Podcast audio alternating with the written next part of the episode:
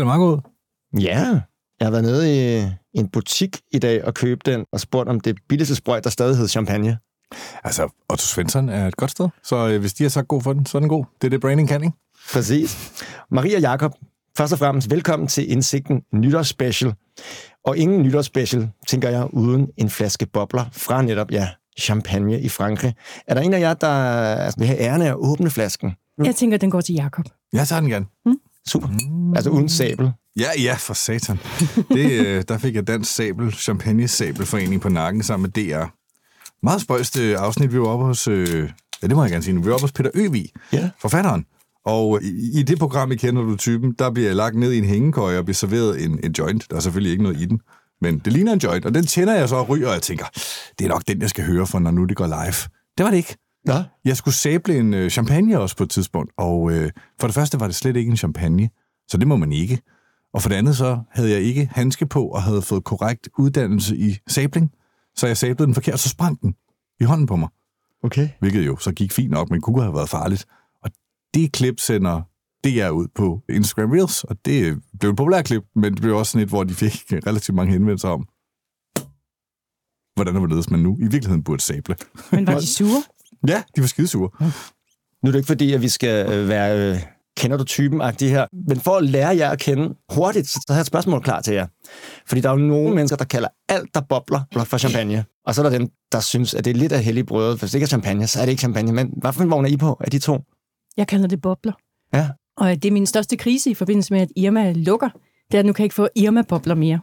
Og det er vel sådan noget cremant, det der Ja. Irma-bobler. Jeg kalder det altid champagne, eller asti, eller spumante, alt efter hvad det er. Men Ja. jeg er ligeglad, hvad andre kalder det. Jeg ved godt, hvad det er lige meget. Men, Men altså, jeg, jeg, jeg, kunne ikke finde på at kalde en asti for en champagne. Eller en cava. Men, altså, jeg, godt, jeg kan godt lide cava, men så kalder jeg det en cava. Men vi kan godt blive enige om, at det er lidt finere, når det er champagne. Er det ikke? Altså, Meget. Ja. Det, er, det er god stil, Emil. Tak skal I have. Og før vi skyller det her ned... Nå, nu er det for sent. Mm. Lad os drikke. Lad os drikke, Jacob. Lad os lige Mm. drikke.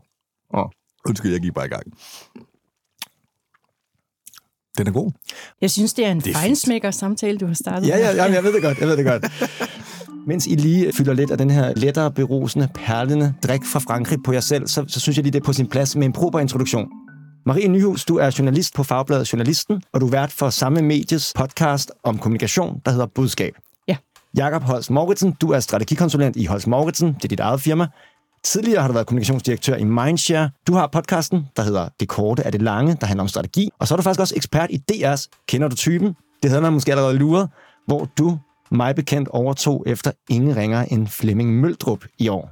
Korrekt. Svær mand at følge i skoene. Ja, det må jeg lige sige. Altså, hvordan har det været at skulle overtage ja, Flemmings røjser? Altså, at overtage fra Flemming, det har jo været at skulle finde sin egen sko. Folk har været meget søde. Jeg får ikke noget sådan rigtig kritik eller had eller noget lignende. Mm. Men Flemming var jo exceptionelt populær. Men jeg kan han er sådan mega like. Ja, men det, det er helt is- insane, så, så rart en menneske han jo altså er. Og det er jo meget, meget svært ikke at kunne lide ham. Så de primære kommentarer, som der er, ved, kan tolkes negativt, det er jo, hvis folk skriver, at vi savner Flemming. Mm. Og det kan jeg jo godt forstå. Jeg har jo lyst til at skrive, jeg savner også Flemming. Men øh, det ville så betyde, at jeg ikke var der længere, så det ville jeg jo så heller ikke være med til. Men alligevel, så øh, det har været overvældende, vil jeg sige, Emil. Det har sgu været et vildt år fra sådan starten af året, hvor jeg jo godt vidste, at øh, nu ville det snart blive breaket, at jeg var den nye, og hvad ville der mm. ske? Jeg ville ikke ane om, render man nu rundt og bliver genkendt over det hele, og skal man tage stilling til det, eller var folk ligeglade? Jeg føler, det var sådan et år, hvor at jeg har skulle vende mig til gradvist, at folk kommer op til mig en gang, og man siger hej, og lige vil sige sådan, dag, og du gør det sgu godt, og vi er glade for at se dig, og det er fedt, at du er med i det program. Og så er der en ret stor del af mennesker, som stadigvæk kigger på mig på den der måde, hvor de sådan, "Hey, vi, vi kender hinanden, hvor de tror, vi kender hinanden. Ja. Fordi jeg er lige præcis kommet til det punkt, hvor jeg ikke er kendt nok til, de ved, hvor de kender Ja, mig fra. ja. Men de tror, at de kender mig. Jeg tror, vi alle sammen, jeg tror, vi alle sammen har haft sådan et moment, hvor vi kommer til at henvende os til en af dem, som vi tror, vi kender. Altså, jeg har det med Prita Fodin i 1996. Der siger jeg bare, hej Peter, det er så pinligt for os, der gør det. Så husk, bær over med os, er, det, er, det er helt okay. Fordi jeg bliver selv i tvivl sådan, nå gud, jamen det kan godt være, vi kender hinanden Ja. Jeg kan bare ikke huske det måske. Men jeg er bare en anden kategori der, fordi jeg er bare notorisk dårlig til kendte mennesker. Så Ja. jeg er sådan den, der sidder sammen med andre, der siger, hej, se hvem der er med på et eller andet, færgen, toget, øh, koncerten, et eller andet. Og jeg aner aldrig, hvem de er. Nej. Jamen, jeg er dig, Marie. Nå, tak. Og det er ikke nemt, kender du typen at være så lidt kendt, viden om kendte.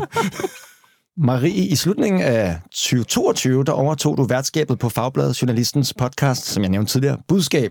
Tidligere var du redaktør på podcasten, så måske tænker jeg, at det ikke var sådan en verdensomspændende forandring i dit liv, eller hvad? Har det været anderledes? For nu har du så været podcast vært i et år, eller lidt over. Ja, jo, jeg synes egentlig, det var ret anderledes. Øhm, det var en ret fed opgave at få, synes jeg.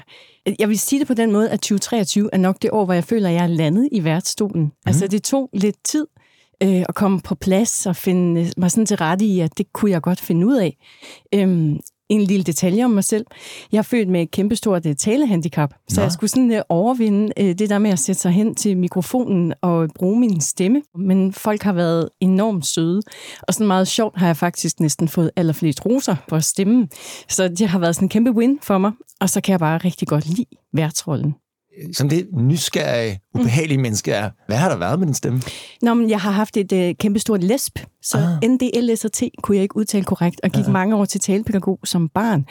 Og det, uh, det tror jeg bare, det sætter sig lidt som sådan en usikkerhed. Sådan, hvordan lyder det nu, mm. når jeg taler? Hvordan er min stemme ind i en mikrofon? Det skal ikke lyde, som om det var fuldstændig nyt for mig, for jeg har jo også været journalist på TV2, har også haft speak-træning der.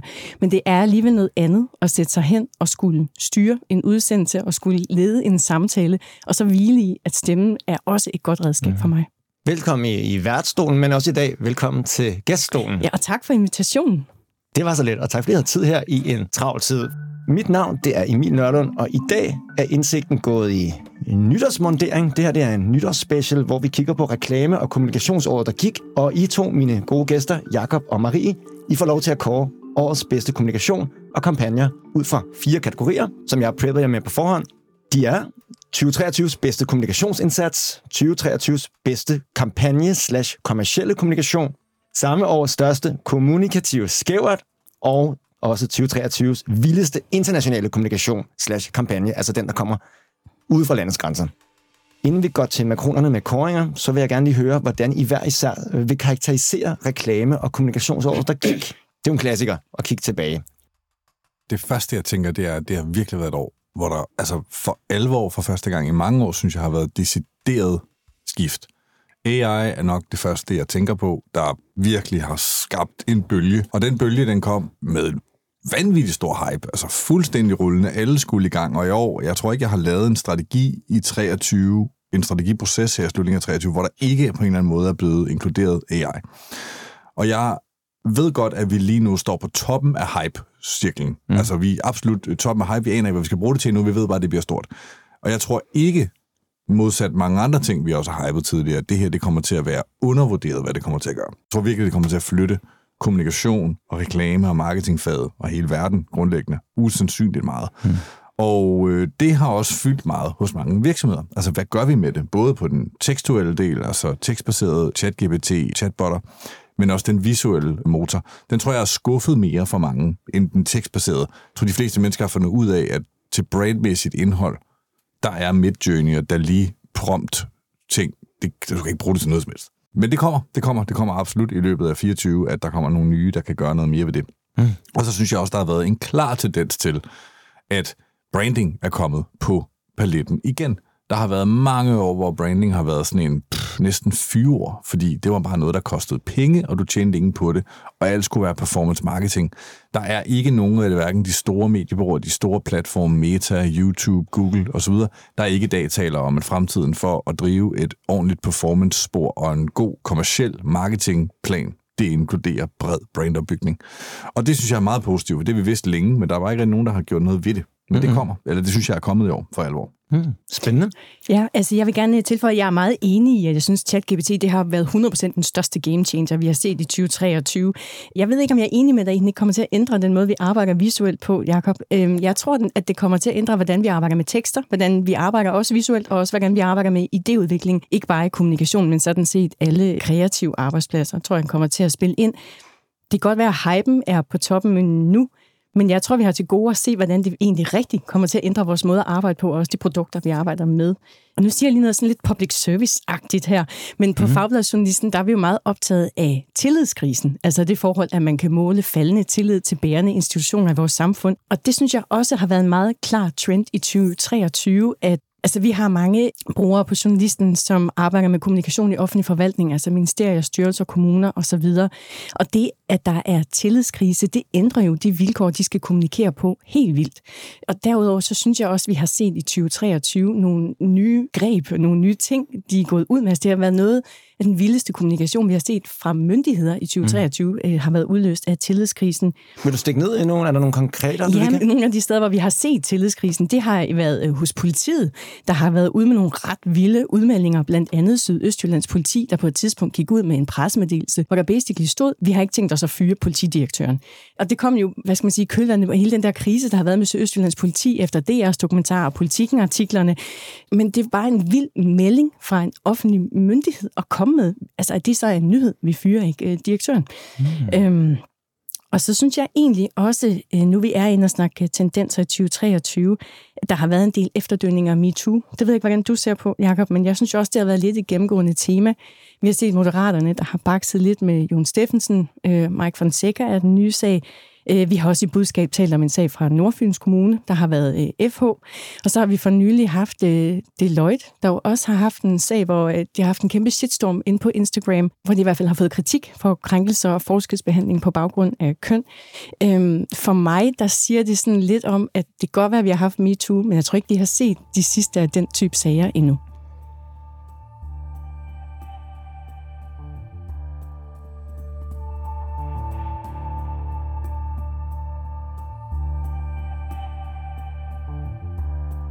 Tillad mig lige at, at ramse op.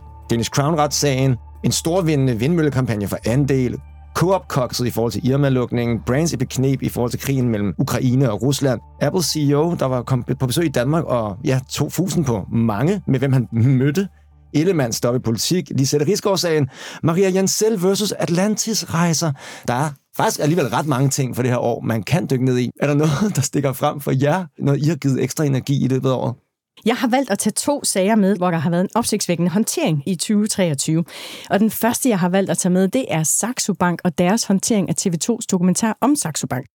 Den har jeg taget med, fordi jeg faktisk ser den som udtryk for en trend, der også spredte sig meget i 2023. Nemlig, vi så ret mange aktivistiske modangreb i kommunikationen i 2023, og vi mm. så mange af dem allerede i primingen. Altså, de kom før selve eventen. Og der synes jeg, Saxo Bank skiller sig ud som det nok mest tydelige eksempel på det. Hvis lytterne ikke kender sagen, altså det, der skete, var, at TV2's dokumentar blev udskudt af to omgange, og den blev så vist i marts i år. Men allerede for den blev udskudt sidste efterår, altså i 2022, så gik kommunikationschefen i Saxo Bank i gang med med at prime for Saxo Banks mening om dokumentaren. Altså begynde at sætte tvivl ved lødigheden af dokumentaren. Så tvivl om, om det nu var de rigtige præmisser, den var bygget op omkring. Om de nu også kunne have sin rigtighed. Og hvorfor havde TV2 haft behov for at ændre i en trailer osv. osv. Og det var bare sådan meget langt og offensivt forløb, hvor han både var i publicistiske medier og også var meget aktiv i kommentarspor på forskellige sociale mm. medier. Det synes jeg var en meget opsigtsvækkende sag. Fungerede det? Jeg synes i hvert fald, han lykkedes med noget forskydning. Altså det der ja. med at rette fokus. Sådan så, da TV2-dokumentaren så rullede over skærmen i marts, så synes jeg, der var øh, en større øh, skepsis omkring øh, modtagelsen af den. Måske sådan mere forsigtighed med bare at købe dokumentarens fortælling. Så på den måde synes jeg, at det har virket. Mm. Den anden sag, jeg har taget med, det er FE-sagen. Og det er fordi, nu nævnte jeg før, at vi har været meget optaget af tillidskrisen på Fagbladet Journalisten. Mm. Og der synes jeg, at uh, FE-sagen er noget af det, der har kastet virkelig vild kommunikation af sig i 2023. Altså vi ved jo, at i år der opgav anklagemyndigheden sagerne mod Claus Hjort og Lars Finsen. Og i kølvandet på det, så så man blandt andet PET udsende en pressemeddelelse, hvor PET-chef Finnborg Andersen, han basically var ude og sige, at de ikke er spændt for en politisk vogn. Altså, vi har ikke været styret af politiske motiver i denne her sag. Vi følger loven. Det synes jeg er ret vildt, at vi har nået et sted i kommunikationen, hvor en myndighed vurderer, at de skal ud og kommunikere det budskab.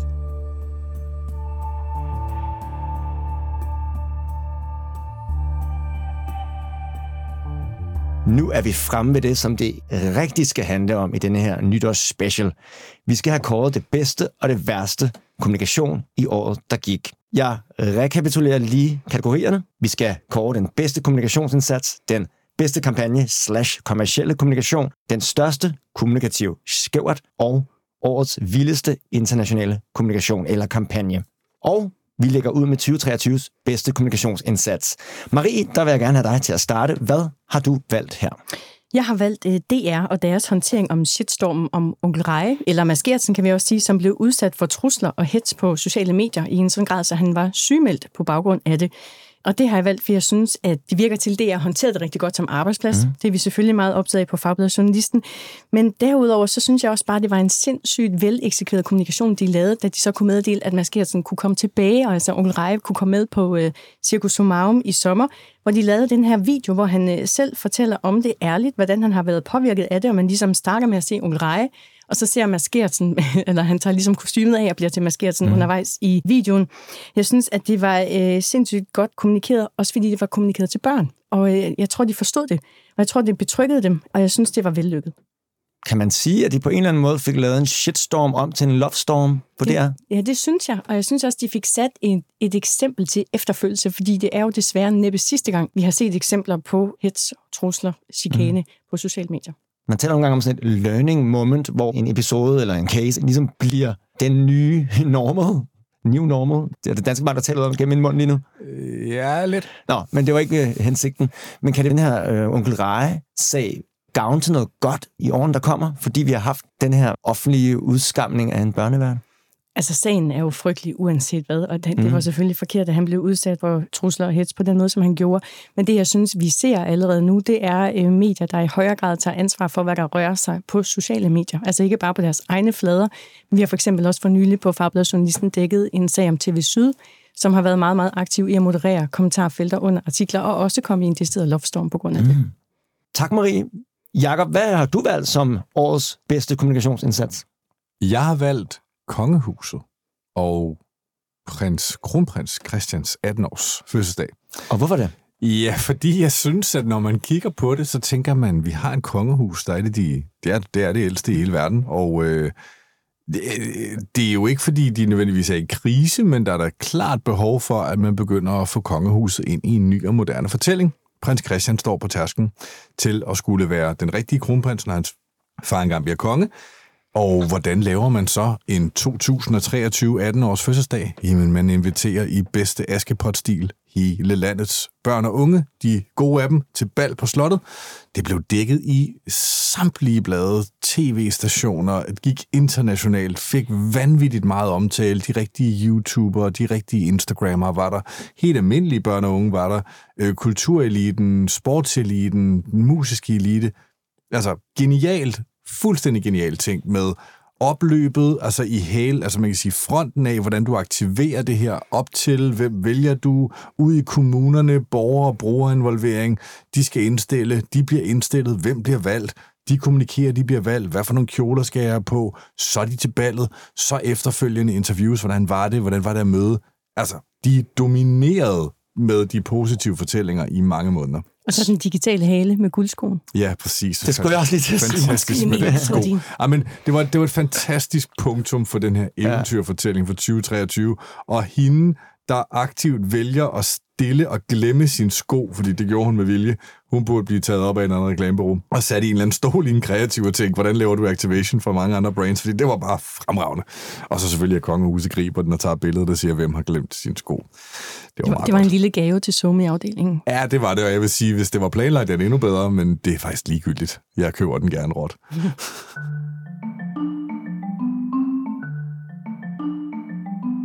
Før vi går videre, så skal jeg lige være sikker på, at der er noget i jeres glas. Mm, Jakob, du. Men jeg må ikke drikke så meget. Nå, han er, du, er, du er i bil. jeg kan tage en kvart. Ja. Og så fake drikker jeg vand for nu af. Ligesom den der fake joint. Ja, ja også det. Ja, men alt er fake. Ikke? Hvad er det fake? Det er 2023. Lige om lidt 24. Alt er fake. Alt er fake. Før vi hopper videre med kategorien 2023's bedste kampagne eller kommercielle kommunikation, så vil jeg lige høre jer, har det egentlig været sådan svært at vælge ud fra de her kategorier? Fordi jeg sad også selv, jeg var, kunne godt være lidt bange for, at I ville vente om og sige, hvad med dig Emil? Hvad synes du egentlig? Så jeg har da selv fundet på sådan nogle øh, red min røvbud. Øhm, hvis det vil vi gerne høre. Ja, meget gerne. Nå, ja, men det var, der, ja, det var jo rigtig smart af mig her. Ikke?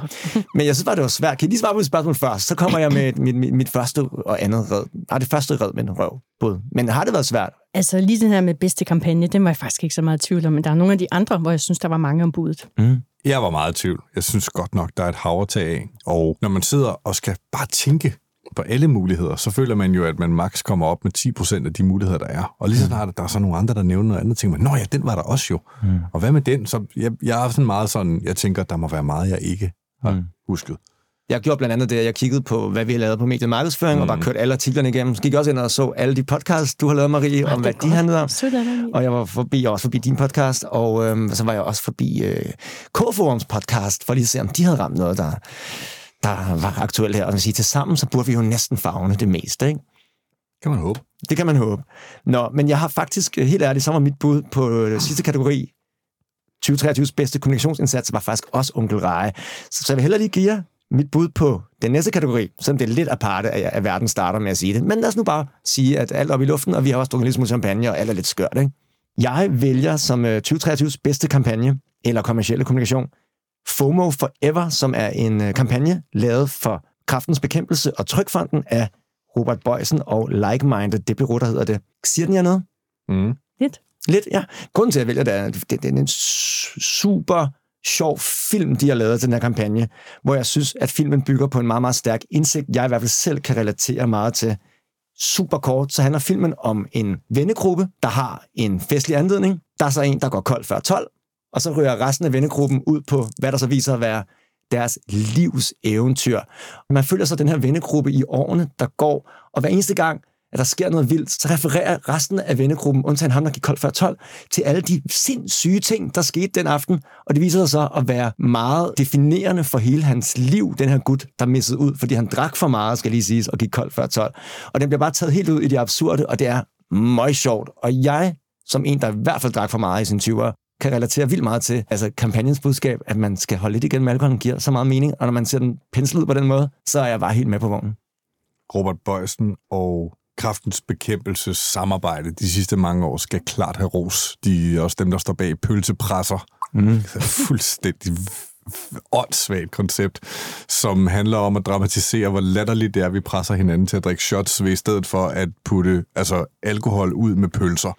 Så jeg står og presser Emil til, kom nu, tag en pølse mere. ja. Bare lige en lille pølse, ikke? Skal lige, ja, det er pisse sjovt, og det ser så åndssvagt ud. Og det, og det, det, det, det latterliggør det på den smukkeste, mest humoristiske måde. Og de har mange andre gode kampagner. Var det også dem, der lavede Spritstiv Speed Date? Ja, ja. også dem det er faktisk med til at ændre, ja, i hvert fald mit personlige syn på alkohol. det er godt, det, det virker på os gamle ja. mænd. Jeg ser, det også virker på de unge. Nå, men nok om mig, og hvad jeg synes gav, gav mening. Hvad med jer? Øh, Jakob, hvad har du valgt som... Øh, jamen, jeg, jamen, jamen, jeg snyder lidt, fordi jeg bliver nødt til at gå udlands på den her. Jeg bliver nødt til at sige, at årets vildeste, bedste kampagne og kommersielle kommunikation er Barbie. Og jeg har noget andet på den anden internationale Check. senere. Øhm, fordi Barbie, altså jeg ved, at jeg får nogle kreative bureauer på nakken på den her, fordi det er ikke en kreativ kampagne overhovedet. De har bare tæppebumpet verden med pink, Barbie, lyserød og alt, hvad Barbie indebærer over det hele. Altså, så meget til, de havde Malibu's Barbie Beach House i Malibu, selvfølgelig i fuld størrelse med alt, der var mm. der. Og, den var på Airbnb, man kunne lege ja, man kunne lege den på Airbnb. Altså, det var så gennemført, og vi snakker om den her reklame. Det er, en, det er en to timer lang reklame for Barbie mm. og Mattel. Og vi snakker stadig om den, og vi kommer til at snakke om den i overvis. Øh, det er et comeback of a lifetime for Barbie ind på scenen i en presset situation. Jeg synes, det er årets absolut største home run. Altså vanvittigt, vanvittigt godt eksekveret. Ja, nu slap jeg i hvert fald for at byde ind med min internationale kampagne senere, for jeg er helt enig. Det var fuldstændig genialt. Der er et ord, jeg, jeg festede mig ved. Jeg skrev en artikel om, om den her kampagne. Altså, de har simpelthen lavet veritable Barbie Mania der var bare Barbie overalt. Det har jeg aldrig set før. Man kan se det i moden, man kan se det i ja. fashion, du kan se det på runways, du kan se det, altså overalt var Barbie bare enormt. Jeg kan ikke mm. forestille mig, hvor mange amerikanske og vestlige kvinder, der har været klædt ud som Barbie i år til Halloween. En lille genistreg ved den kampagne, synes jeg, var at uh, få uh, Margot, Mar Mar hvad hun hedder? Margot Robbie. Margot Robbie, hovedrollen præcis, i alle de filmpremiere, hun deltog i, både i forbindelse med filmen, men også op til, der fyrede de ikoniske Barbie-kjoler på hende, lavet, jeg mener, det var Chanel og Gucci, måske var en af dem, men det var bare sådan, hun så sindssygt godt ud, og det gav bare sådan men, altså, det var bare, det var bare Barbie reincarnation allerede inden det, det fungerede for mig. Marie, ramte den dig? øhm, ikke sådan så meget, og, og det er lidt sjovt at høre jer tale om det, fordi jeg, jeg kender også nogen, der sådan i øhm, stille protest har undladt at gå ind og se filmen, fordi de synes, at den øh, stadig er... Øh, mandshumanistisk er det forkerte ord. Hvad hedder det, når den stadigvæk har sådan en vis øh, kønslig bias i den forkerte retning? Øhm, så, øh, Stereotypisk. så altså, måske øh, mm. er jeg i et andet segment end jer, hvad det her angår. Det kan den har ikke være. ret mig helt på samme måde. Jeg har faktisk ikke set filmen, for at være helt ærlig. Jeg så den for første gang i går. Men der er lige kommet på øh, Ja, streaming. præcis. Nej, men jeg vil også sige, altså, øhm, jeg har jo ikke rigtig noget forhold til Barbie. Jeg, jeg forholder mig relativt meget kommercielt til den succes, det har fået. Mm. Og alene det at få udgivet en film som Barbie, som prøver at sætte det ind i en 2023-rolle, og er så, nu har jeg jo set den, så kan jeg jo sige, den er jo meget selvdestruerende på nogle måder over for Mattel og deres rolle i samfundet. Og den her Barbie, der har rendt rundt og troet hele sit liv, at verden var et meget bedre sted, fordi hun eksisterede, og så kommer hun ud i den virkelige verden og finder ud af, at folk hader hende, ikke? for at være kønsstereotypisk, øh, kvindenedværdigende, fuldstændig skævvridende på selvbilledet af, hvordan kvinder bør være. Det kan hun slet ikke forstå, fordi hun er jo alle mulige mennesker. Hun er jo alle mulige barbier. Jeg synes, det er fremragende, og jo er også pisse modet dem til at lave det. Marie, hvad ramte dig så? Hvad var, hvad var den bedste kampagne eller kommercielle Ja, kommunikation? vi tager hjem til fædrelandet igen. Jeg har valgt som bedste kampagne kampagnen Fødebrug og Landvarer fra den grønne ungdomsbevægelse. Fødebro og landvarer. Ja, man skal Ja. ja. virkelig øh, hvad hedder sådan noget, øh, veje tungen i munden, eller hvad man siger. Ja. Fordi øh, det minder jo til forveksling om landbrug og fødevare. Og det er præcis det, der er pointen. Altså, den grønne ungdomsbevægelse har taget logo og navnet fra Landbrug og Fødevare, vores store lobbyorganisation. Og så har de, Jakob, du kan sikkert øh, sige, hvad det hedder, når man ligesom øh, hijacker et logo, eller sådan. De har ligesom taget noget, der minder Ja. ja. rigtig meget om deres logo. Så sådan i blikfang på gaden, når man støder på de outdoor-elementer, de har, så ligner det jo landbrug og fødevare. Så står der for eksempel store fede typer, undskyld, eller sådan. Jeg har ikke nogen effektmåling af kampagnen, mm. eller sådan, jeg kan sige noget om. Men det, som har gjort meget indtryk på mig, det er, at øh, det ser ud som om, at øh, den her ungdomsbevægelse med et meget lille budget har fået en virkelig, virkelig god idé, og formået at omsætte i nogle meget, meget effektive kommunikationsgreb. Det kan man altid lære noget af.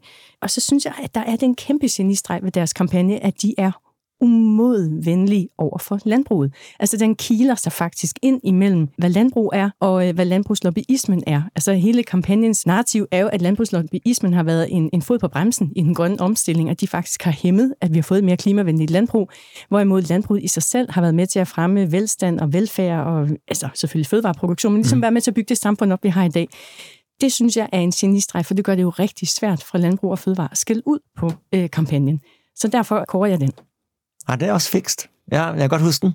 Jakob, kan det den indtryk hos dig? Ja, jeg så den en, øh, en dag, hvor jeg tænkte, hvad foregår der med det her øh, føde... føde Fødebrug og landvarer. Fødebrug Det og er svært. Ja, altså, jeg tænkte, det var, det, det var underligt. Altså, øh, altså en ren øh, hurtig, hurtig historie. Jeg har selv været lidt i clinch med Landbrug Fødevare, den rigtige Landbrug Fødevare, i forbindelse med nogle andre kampagner, jeg har lavet med dyrens beskyttelse. Det er en formastelig modstander, når det gælder lobbyisme. Lad os bare sige det sådan. Mm. Og jeg er helt enig med Marie. Det var en fuldstændig genial genistreg, fordi det er umuligt for Landbrug Fødevare at gå ind og kritisere den her unge ungdomsbevægelse, som på alle mulige måder ville være så nemt at falde i fælden om bare at pege fingre og sige, I er nogle svin, og I er sviner, og I skal, oh, her, I er forfærdelige, og I er dårlige for alt. Men de krammer dem bare så meget, at det faktisk gør det umuligt, mm. uden at være dybt usympatisk, at komme tilbage med noget. Mm. Det er nemlig sådan en hyperkram. Ja. ja. Det er virkelig godt eksekveret. Ja, altså, det vil jeg sige, hvis ikke man har set den, og man arbejder med social norming eller framing eller noget, der ligner, og skulle prøve at få politiske budskaber igennem til en formastelig modstander, se den film. Det var cirka to minutter. Fremragende. Der er lige den lille krølle på halen i den sag, at vil jeg mene i hvert fald, at de kunne jo nok godt, de rigtige landbrug og fødevarer, have sagsøgt øh, fødebrug og landvarer. altså, der, de, Land... Nej, ja. ja, de, de, de hugger jo deres øh, visuelle identitet. Der, der burde være men, mulighed der for... er jo også en detalje ved det, Emil, at øhm, nu skal jeg sige det rigtigt. Fødebrug og Landvarer har fået lukket deres konti på Instagram og på X, og mener, at det er Landbrug og Fødevare, der står bag. Det forsøgte vi at få opklaret på Fagbladet-journalisten. Mm. Er det Landbrug og Fødevare, der står bag? Og det har de simpelthen ikke svaret på. Nå, okay. Jeg vil sige, jeg tror, at Fødebrug og Landvar, ungdomsorganisationen, har drømt om at blive sagsøgt. Det havde været en fantastisk historie, der bare havde blæst kampagnen op. Og hvis Landbrug og Fødevare var faldet i den fælde, så er de begået en kæmpe brøler. Og nu, hvor vi er ved kæmpe brølere, så synes jeg, at jeg let og elefant vil bringe den her podcast videre til 2023's største kommunikative skævert. Hvad har I valgt her? Marie, du får lov til at starte.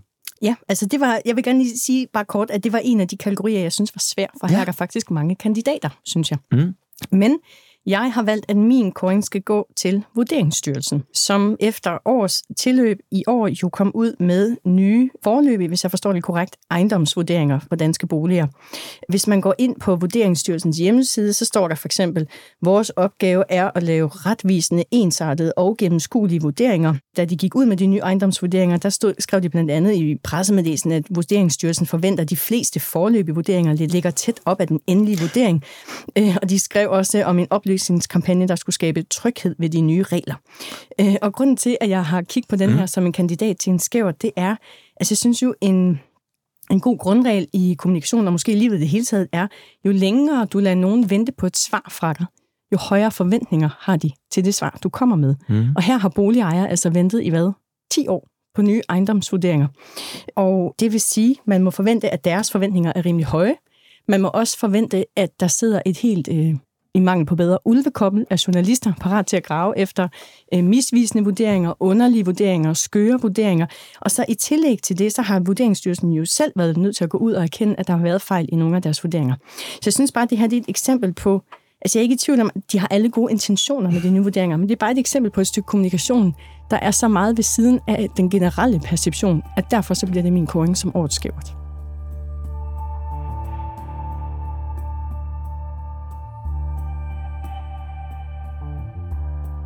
Nu hvor vi er ved kommunik- kommunikativ, kommunikative skæverter, det kommer med, når jeg, når jeg sidder og laver skæverter. Det kan jeg godt love jer. Jakob, har du nogen der? Det har jeg. Jeg har, øh, jeg har en, som jeg synes, der er over så det er Bud Light. Ah. Øh, altså Budweiser Light. Anheuser-Busch-brandet i USA, som... Det er jo ikke en kommunikativ skævt, alt efter hvem du spørger, men øh, de kommer til som en af blandt utroligt mange influencer i løbet af en kampagne her i tidlig starten af 23, at aktivere en TikToker, der hedder Dylan Mulvaney, mm. som er en transperson.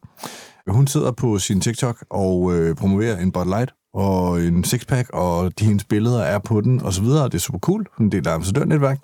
Og det virker egentlig sådan rimelig sådan fredeligt og stille og roligt. Men det eksploderer i en episk shitstorm. Og dem, der har fulgt mig på min LinkedIn, ved, at jeg har skrevet usandsynligt mange gange om, hvor lidt shitstorms faktisk rammer kommercielle resultater. Eko for eksempel, svært at se for dem. Carlsberg, svært at se for dem. For de fleste, der ender det faktisk med, at de sælger mere, fordi de bare bliver talt om mere. Mm. For Bud Light var det vanvittigt kritisk. 26 procent fald i deres salg. De har recovered en smule på bagkant af det her nu, men deres kommunikative problem var, at de ikke vidste, hvilket ben de skulle stå på. Fordi deres bagland og dem, der drikker Bud Light mest, det er Midwestern mænd, republikanere plus 40.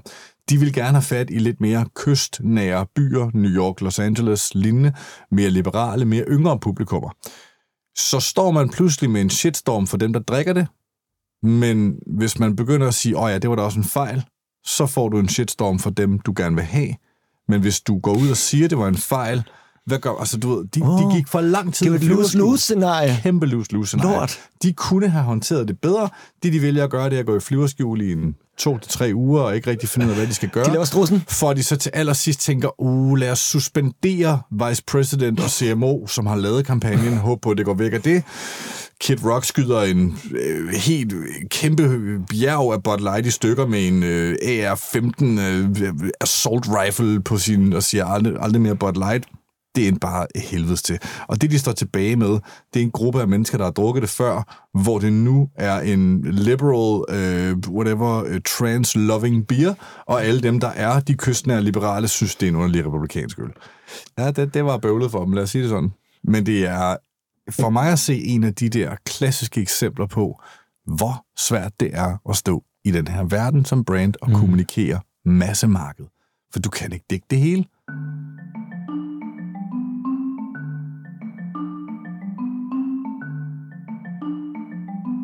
Tiden går jo hurtigt, når man har det sjovt og et dejligt selskab, så vi bliver nødt til lige at trykke på boost-knappen, for der er noget øh, bagkant her. Men må jeg lige høre, fordi du har ligesom haft de internationale briller på, øh, Jakob allerede, mm. men er der noget, øh, kan vi finde noget konsensus omkring, hvad der kunne være den store internationale big banger? For mig var den vildeste indsats i år, af mangel på samme nok, Twitters rebranding til X. Meget, meget vildt og crazy. Jeg, ja. du ved, the jury is still out. Kommer det til at være en god idé eller ej? Altså at smide så meget brand equity i, i skraldespanden, som Twitter havde, er aldrig en god idé. Uagtet vil jeg altid sige, det var en pisse dårlig idé. Men de er der kommet igennem det, uden at det er gået fuldstændig galt. Mm. To be continued. Eller hvad siger du, Marie? Jamen, det, altså, jeg er ikke afvisende, men jeg kunne godt tænke mig at kåre som vildeste international kommunikation det måned lange tilløb, vi havde fra Elon Musk og Mark Zuckerberg til at have en egentlig slåskamp. Ja, men Elon For mig Musk var det bare sådan, det var bare sådan, what the fuck, til nye højder. På den ene side, der havde de sådan, jeg var meget splittet omkring det, men på den ene side havde jeg sådan, jeg synes, det var virkelig imponerende, at de kunne holde den ting kørende, og det gjorde de i flere måneder. De fik en invitation fra Italiens kulturminister til at have deres slåskamp på øh, Colosseum.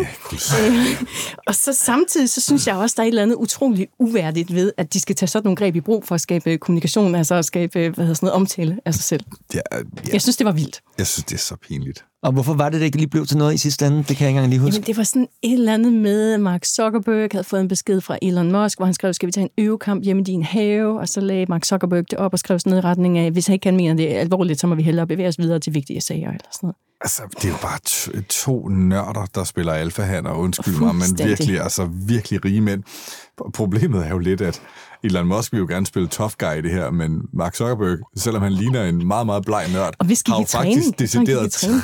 trænet MMA i mange år, og er ret god til det, og i i langt bedre form end Elon Musk, så jeg tror, at Elon Musk ville få seriøse tæsk. Men, men han er jo en koloss, er han ikke? Tænker jeg? Og han er kunne noget større end være- øh, i hvert fald noget tungere. Det er sådan lidt øh, David versus Goliath-scenarie, måske. en, en veltrænet David. Det værste er, Marie, jeg vil se den. Jeg vil, jeg vil mødes med vennerne for at se er det slagsmål lige på stedet. Men er det ikke vildt? jo, altså... men det var da også pinligt, mand. Idioter, undskyld. Ja. Elon Musk er vild på Hvis- alle måder.